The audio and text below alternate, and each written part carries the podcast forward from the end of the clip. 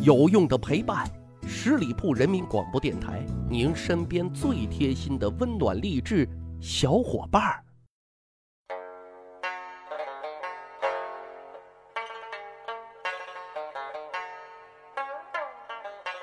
十里铺人民广播电台，趣吧历史，增长见识，密室趣谈。我是大汉。正月里都是年，大伙过年好啊！中国人对年的情感认知啊，真的是太有文化了啊！正月里每一天，那都是有讲究的，每一天都是有主题文化的。今天呢是大年初八，俗称谷日啊，也就是说这个谷子的生日，谷子谷物的意思啊，谷物的生日。传说这一天晚上，诸星下界，天空星斗啊出现的是最全的。如果这一天天气特别晴朗，则预示这一年五谷丰登；如果说这一天呃是看不见这么多的满天星斗的，则说明这一年可能就不打粮食了啊。好，咱言归正传，开始咱今天的节目啊。我知道很多读历史的朋友啊，尤其是偏文科的朋友，如果说可以选择穿越，都特向往回到宋朝。虽然呢，我们都知道宋朝的军队相对来说是比较渣的啊。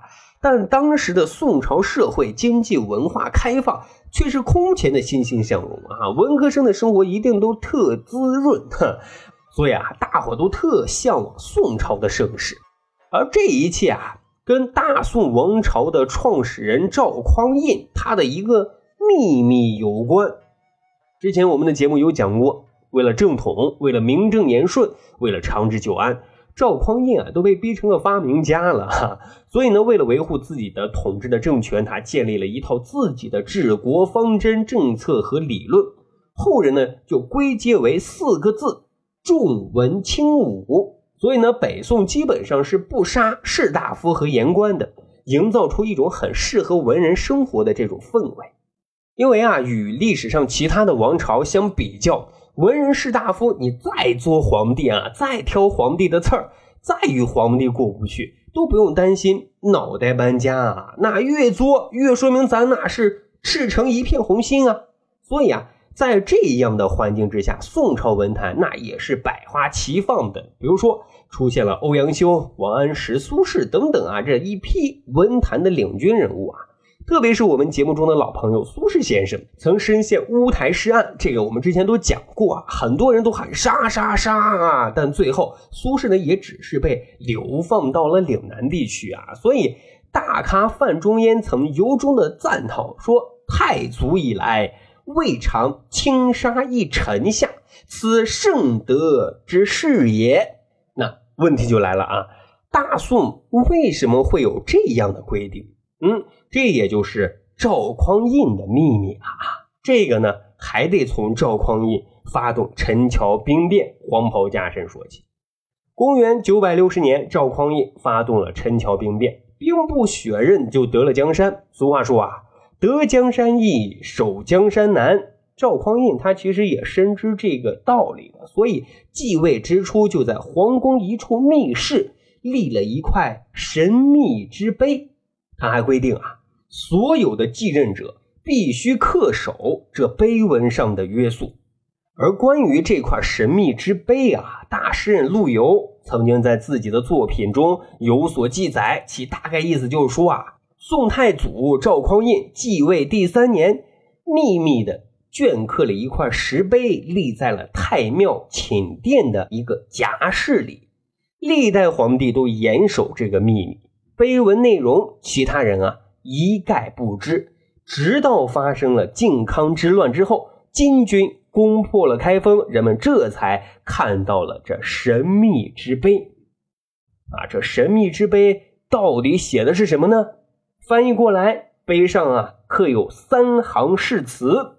第一条：柴氏家人，不管有多大罪行，都不能处以死刑。第二条：优厚文人士大夫。不得对其进行杀戮。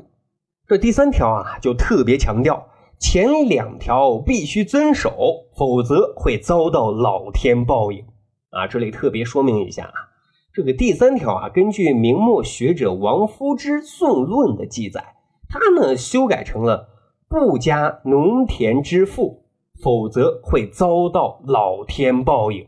大多数史学者、研究者啊，也都倾向于王夫之的这种说法。所以呢，在这里啊，我们也可以把赵匡胤密刻在石碑上的三行誓词理解为他的治国三条底线。好，那咱再具体的解读一番啊。关于这第一点，宋太祖为何要保全柴氏子孙呢？这个很好理解，赵匡胤呢对自己从孤儿寡母手中夺取了后周的天下，取而代之总是有一些理亏的这种愧疚之情的啊。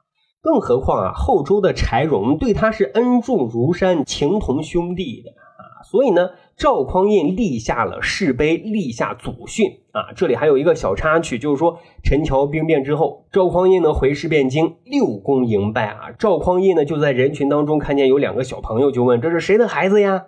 回答的人说：“这是周世宗、柴荣的两个孩子。”当时啊，赵匡胤的得力干将赵普和潘美啊都在一旁。赵匡胤就问他们该怎么处理。赵普说：“啊，应该除去，以免后患。”但这个潘美啊却低头不语。赵匡胤就问：“啊，呃，你认为不可以杀吗？”啊，潘美这就回答：“臣岂敢以为不可？我与陛下曾同为周世宗之臣。”劝陛下杀之，是负世宗；劝陛下不杀，陛下必定怀疑于我。哎，这话啊，说到了赵匡胤的心里，他点头就赞许啊，就说：“我接人之位，要再杀人之子，我不忍心。”于是呢，就将柴荣的一个孩子啊，交给了潘美，作为他的养子来养育啊。那么，宋太祖为何优待文人而不杀呢？这里呢，其实也很简单。赵匡胤本来就是部队出身啊，打仗出身的武将，他自己知道武将掌管兵权绝对不是什么好事所以他对武将都特身怀戒心的啊。他认为啊，要想天下太平安定，就不能让武将有太高的地位和权利，而是要让文人有更广阔的舞台和平台。有这么一个故事啊，说赵匡胤在一次设宴招待群臣的时候啊，翰林学士王柱喝醉了。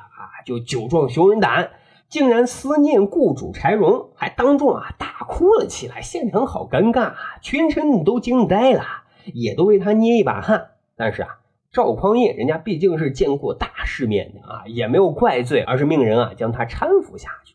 这第二天上朝，就有拍马屁的人上奏了啊，说这个王柱啊当众大哭，思念周世宗，这是几个意思呀？应当严肃惩办。赵匡胤呢？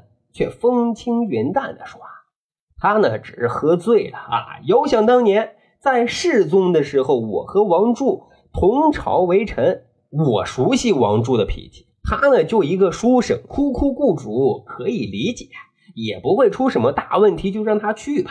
所以呢，这件事还被证明，那可是心胸宽广的一代帝王呀。所以说。”正是在赵匡胤的影响之下啊，北宋王朝啊以其鲜明的文人政治特色而登上了文治盛世的巅峰啊。也正因为此，北宋王朝被称为君主专制史上最开明的一个王朝之一了。这也难怪很多人都愿意穿越回去。好，十里铺人民广播电台，长见识，长谈资，密史趣谈，我是大汉，在这里啊，还特别预告一下啊。在本周末，也就是二月十七号，大汉呢将会做客西安的曲江书城进行一场直播的活动。那这是大汉第一次做现场直播啊，呃，现在想想还有点小激动哦。到时候呢，欢迎大家多来捧场，多来交流啊，打破这种单向的交流方式啊。到时候大家有什么样的问题都可以来问大汉呀，啊，大汉也会讲一讲自己关于历史方面的一些学习心得、历史的体会啊，等等等等。好，那本期节目呢就是这样了。欢迎大家关注十里铺人民广播电台的公众微信账号，然后回复数字一就可以添加大汉的个人微信。